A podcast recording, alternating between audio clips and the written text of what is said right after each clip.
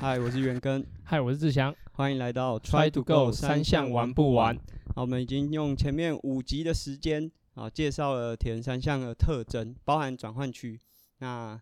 我们今天在一个蛮特别的地方录音，我们今天借了 Xterra 办公室，所以如果我们等下比较放不开啊，大家稍微包容一下，等下应该会比较进入状态。那在前面五集，我们介绍了很多三项的特征，我们稍微广告一下。就其实我们有 IG，所以大家如果有想要知道更多资讯，或者听完节目想要询问的话，其实是可以借由 IG 来和我们做互动。那我们其实也常常会分享一些赛事的资讯。从九月开始到现在，应该已经大家陆续都有一些比赛，就不管是啊五一五距离的啊，还是一些比较长一点的距离。那上个礼拜是普悠马嘛？志强，你有一些学员在这段期间有参加比赛吗？有啊，就是 Ironman 的赛事或 Iron Girl，然后他们就呃，其实准备很久，因为这个赛事原本应该是在上半年，对对，那所以他们又多准备了六个月。这可以跟大家分享一下，就有个学弟，然后他原本呢，他到比赛前他已经倒数可能不到二十天，然后突然知道联赛的讯息，然后他就多了。一百八十天就多 就多了两就变两百这样就多一个零，然后就觉得蛮有趣。然后呃，在 Ironman 赛事里面，有的一个学生，她也是呃，她女生，然后她算是从半路才转过来，就是 Ironman 的这种三项比赛。那她获得女子组第五名，所以我觉得呃，整个准备的过程，我觉得呃，学生的自律其实很重要。嗯，对。那这上礼拜也是普悠马的赛事，其实普悠马是我们。选手很爱参加的比赛，哦对，奖金奖金高，对。但其实基本上要总牌啦，就是如果你如果拿到总牌，奖金真的都是万起跳的，对对对。可是如果是分组就比较有风险，因为例如说那个分组比赛的时候，如果人数不到，对，奖金会被减半，对，被减有时候会觉得啊，好可惜，可惜做白工。嗯，上个礼拜的普优马团军也非常哇，很猛。就是在 Ironman 七零点三的时候，肖玉才刚突破他的记录，应该不到一个月吧？不到没有一个月，没有一个月，没有一个月的时间，团俊就大刷了非常多的时间。那这个记录当然就是啊台东这个赛道的记录。不过其实田三项没有绝对的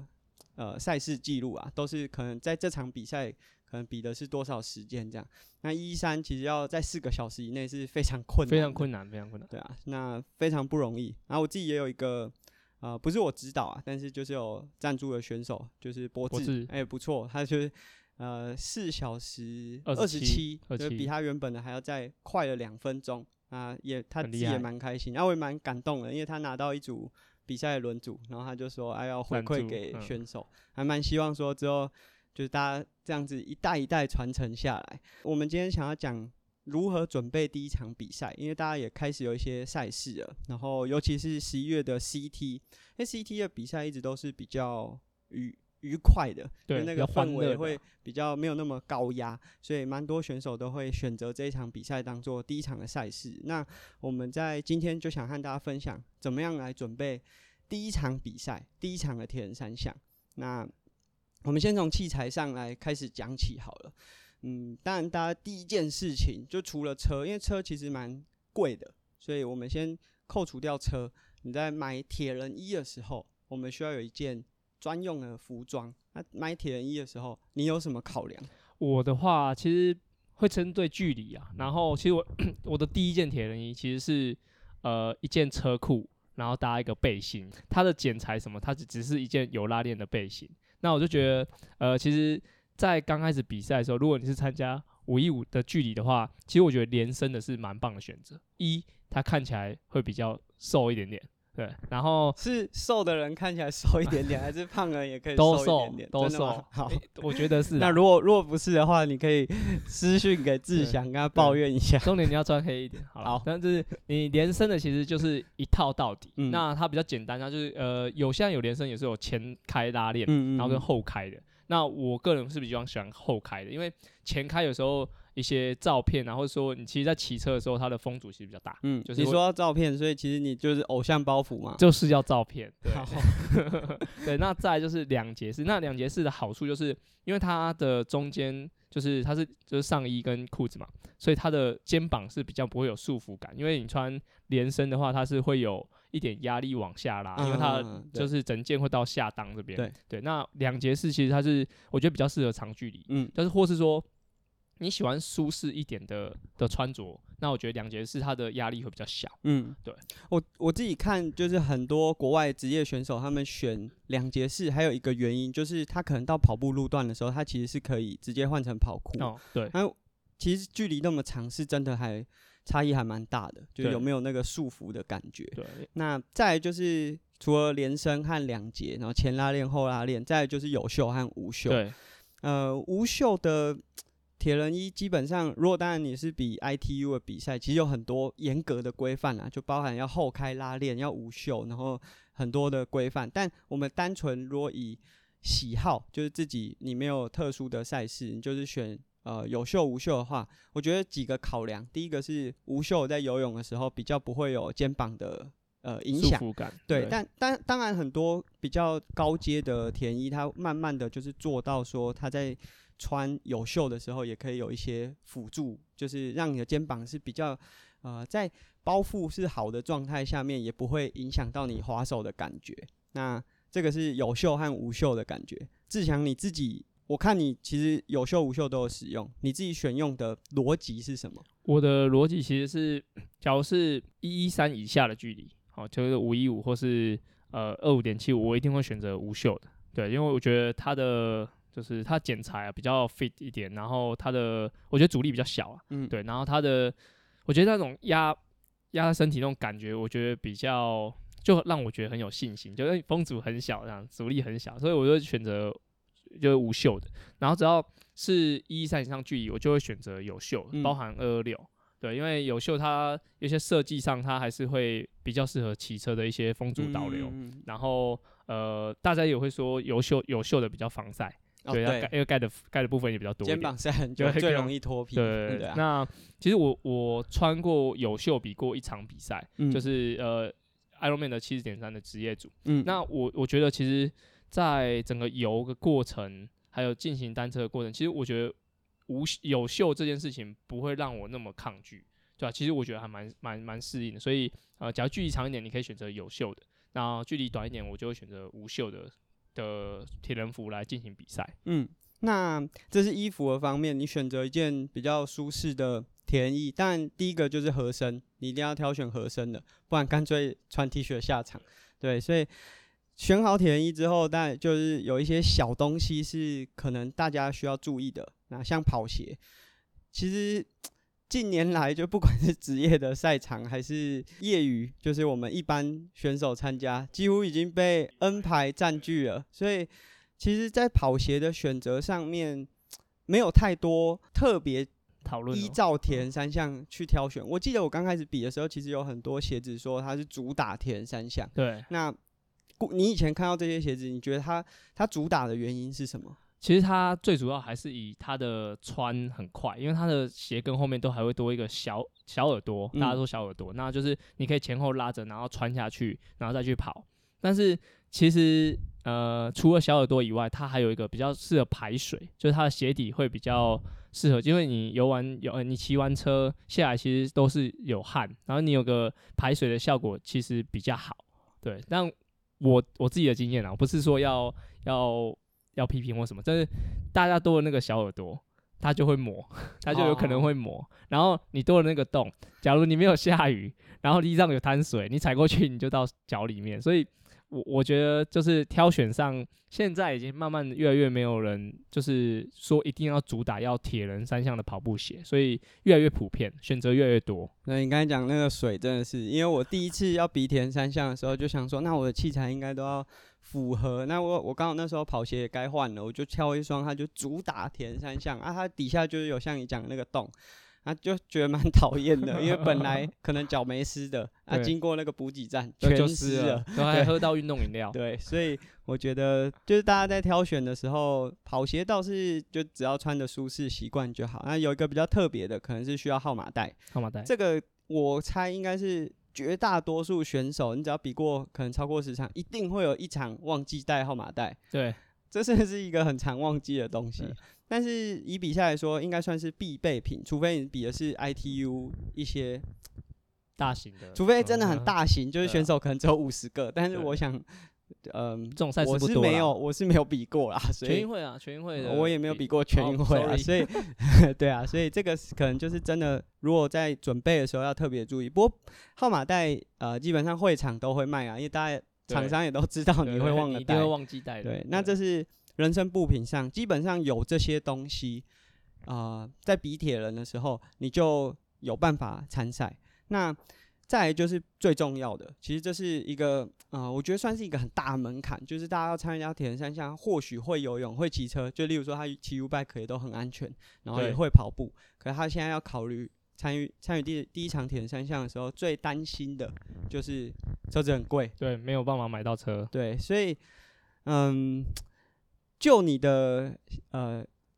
在当教练的过程，可能也蛮多人会问你这个问题，你会给他什么样的建议？呃，首先我先看他的需求跟他的呃经济能力啊，比如说一个学生，他当然当然不可能马上买一台二三十万的单车，那我可能会先询问看说，你有没有手边比较。像样的比较就是至少是公路车，然后呃有个有个弯把，然后呃基基本上功能不要太大的问题的的车子有没有？那如果他说有，我觉得你就第一场比赛你就可以先用这个试试看。对，那我觉得第一场你要是用这种车子比，也不要比太长距离，二五点七我觉得是最高就是这样子。那如果说你要比五一五的话，我就会我就会建议说，你去找跟你身高差不多的朋友。然后去询问看看他有没有手边有空闲的单车，或者说比较方便可以借人的单车，不要借一台二三十万的。然后你就你第一次比赛就就刮伤或怎么样，也也是造成你的心理负担。嗯，对。那我觉得，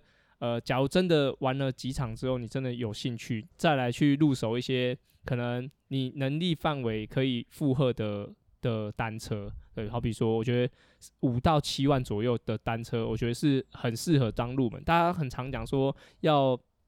一次到位，一次到位，但是其实你一次到不了位，因为你不知道你到底需要什么。对，嗯，确实。那其实刚才讲说五到七万应该是新车的价格啦。对。那其实以台湾来说，要取得器材其实是蛮方便的。当然，你可能需要有一些比较能够提供你建议的人，他才可以让你知道说买什么样的二手车会比较适合。不过，其实二手车的选项也蛮多的，因为我以志强带过的选手来说，我看也是常常在换车。换车比例应该不少吧？有吗？那例例如说，志强也常常会问我说：“啊，你那边有没有什么尺寸的车，然后可以哎，可以支援一下？”那我相信，如果哎，也许加入一个铁人的团队，这些都是可以解决的。对，其实我觉得加入铁人的团队也有个好处啦，就是像我们刚才前面讲的这些所有的经验，那我们当然两个都是比较比比赛经验比较就是。以竞赛风格为主，但如果以比较休闲，他就单纯求完赛的话，可能思维逻辑又会跟我们不一样。包含像刚才挑选田一，大家我发现呃，市民选手挑选田一就很希望是两节式。对对啊，那所以如果你可以加入一个铁人的团队，他们在尤其是在单车上面，其实可以给蛮多。好的建议，那其实我自己个人蛮推荐，就大家可能会花很多钱去买一台车，然后马上就会想要升级什么变速器啊、轮组。有一个东西是我觉得一定要先确认的，就是坐垫，因为如果以刚才讲说二五点七五这个可能痛一下就过，对。但是如果以多铁人就是五一五以上的距离，可能在坐垫上的时间很久，所以如果你真的不舒服，真的会非常痛苦。你会变得很讨厌这个运动，对，所以这个可能是第一步，你可能要注意的。那再来，我觉得一个 CP 值最高的升级器材就是外胎。我们可能会花很多钱去买很好轮组啊，还是什么？可是其实外胎是最第一线接触地面的东西，所以它的好坏品质其实是差很多的。那如果大家还没有一个预算，就以我们刚才讲说五到七万能够买到的车，其实配的轮组可能都是比较偏练习轮的，就是不会是板轮。所以如果你有呃升级的预算，我觉得第一步可以先放在外胎上面，它可以带给你很舒服，然后比较有效率的骑乘感受。那再再就是，其实骑单车不单只有单车，还是有需要，就最重要的是安全帽。嗯，其实我觉得骑单车就是大家可能。比如说像我们已经至少骑了接近十年，大家都说哦，你骑车要卡鞋、要安全帽、要干嘛干嘛。但其实我觉得，呃，比较起来，我觉得安全帽是最重要的。所以你上车可以没有卡鞋，可是你不可以没有安全帽。对对，那安全帽我觉得就呃一就很难说真的借到跟你头型一样的的的样样式这样子。那我觉得呃这个它价格可能到三千五千左右，但是我觉得你一定要找到一个最适合你的，也不要说。为了要省钱，然后这个东省一个拿个几百块的安全帽，然后它是没有经过验证，然后没有办法保护你的的安全帽，这样。对啊，不过志强刚才说三五千块，我看志强应该是哇中产阶级比较有办法用这个高 阶的安全帽。其实安全帽啊，你只要看它上面有贴认证标章的，可能要八九百啊，应该就可以买到啊。它保护的效果其实跟你买八千的是差不多的，但。呃，我品牌迷失啊。那个主要的差异，主要当然还是外观啊，然后可能还有重量和透气性。不过，如果你是真的是第一场，还真的在摸索的话，我觉得这部分可以自己斟酌。那当然，你如果预算无上限，那当然就是可以像志祥一样。好，那就是基本上会有这这些东西。然后有些东西可能是你需要，但是不是那么必要。例如说风镜，我是蛮推荐是需要选一款风镜啊，因为在比赛的过程中，其实速度都是比较快，然后它尤其是在骑车的时候，可以帮你挡住绝大多数路面的一些粉尘啊，或者甚至有下雨的状态。那我觉得还有一个蛮重要的事情，就是你在比赛的时候可能会非常痛苦。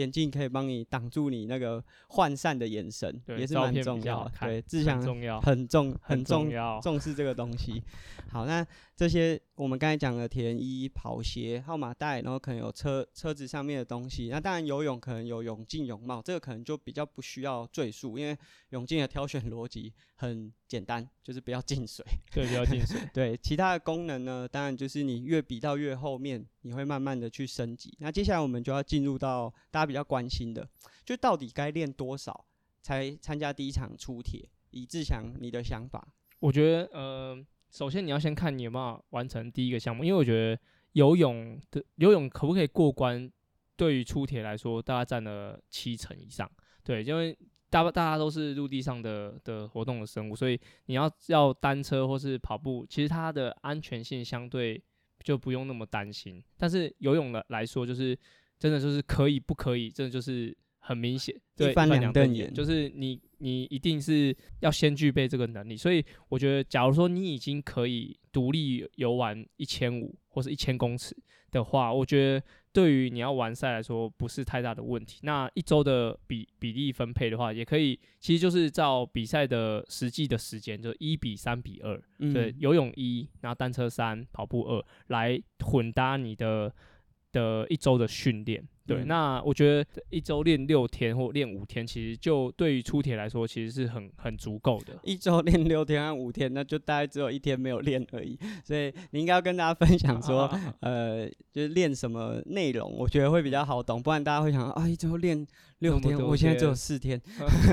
那我们等下会跟大家讲说怎么评估能不能完赛。那我觉得，若以出铁来说，我们以时速好了，我觉得大概六个小时，六个小时是还蛮健康，就不。不至于让你呃生活压力很大，就是你你就想嘛，如果一周练六天，一天就一个小时，一个小时，对。不过我觉得有一些特例，例如说你刚才讲说游泳这个部分，对。如果有些选手他对游泳本身是比较有呃障碍的话，他可能需要多花一点时间。不过我相信，如果他是对游泳有障碍又想参加铁人三项，他可能本身已经有跑步经验或者是骑车经验，所以他可能在那那一个项目，就是另外的项目是可以。少一点，少一点，稍微比他过去在从事那个项目的时候缩短一点。那基本上就是一个礼拜六个小时，我觉得对出铁来说是很很足够的。那不过我觉得比较需要注意的，就是大家可能都会一次练一项，那我礼拜一游泳，礼拜二骑车，礼拜三跑步。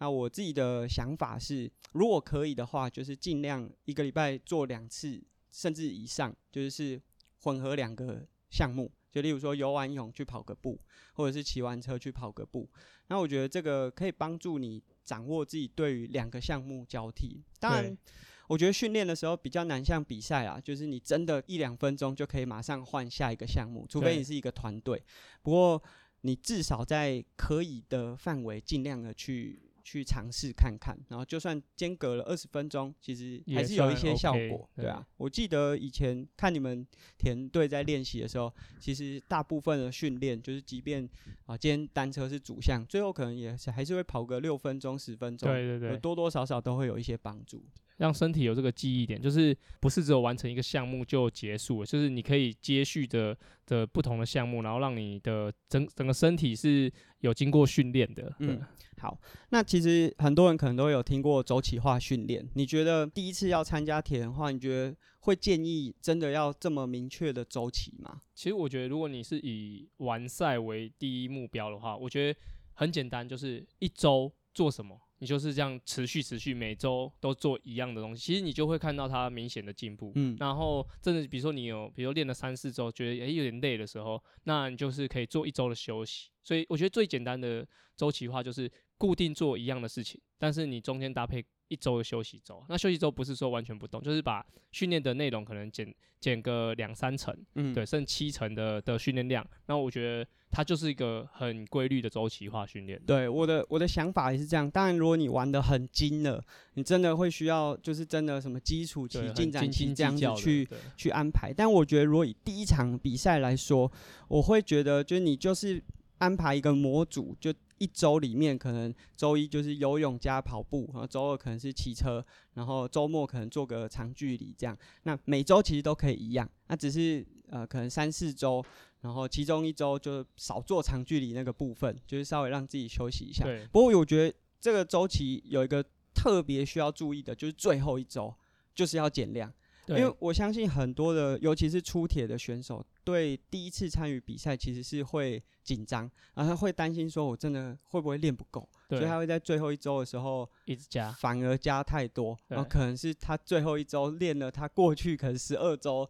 都快要可以比赛了。对对对对，都是那个突然把量加起来，那其实蛮危险的。对，第一个是你可能在最后一周会受伤，那就算没有受伤，你在比赛的时候的状况会比较差。好。对，那这个是我觉得在训练上面可能需要注意的。那这样好，我们就直接提供，因为我们刚才讲说每周可能以出铁来说做的都会一样，我们以五一五来说，嗯，如果建议给新手，那他。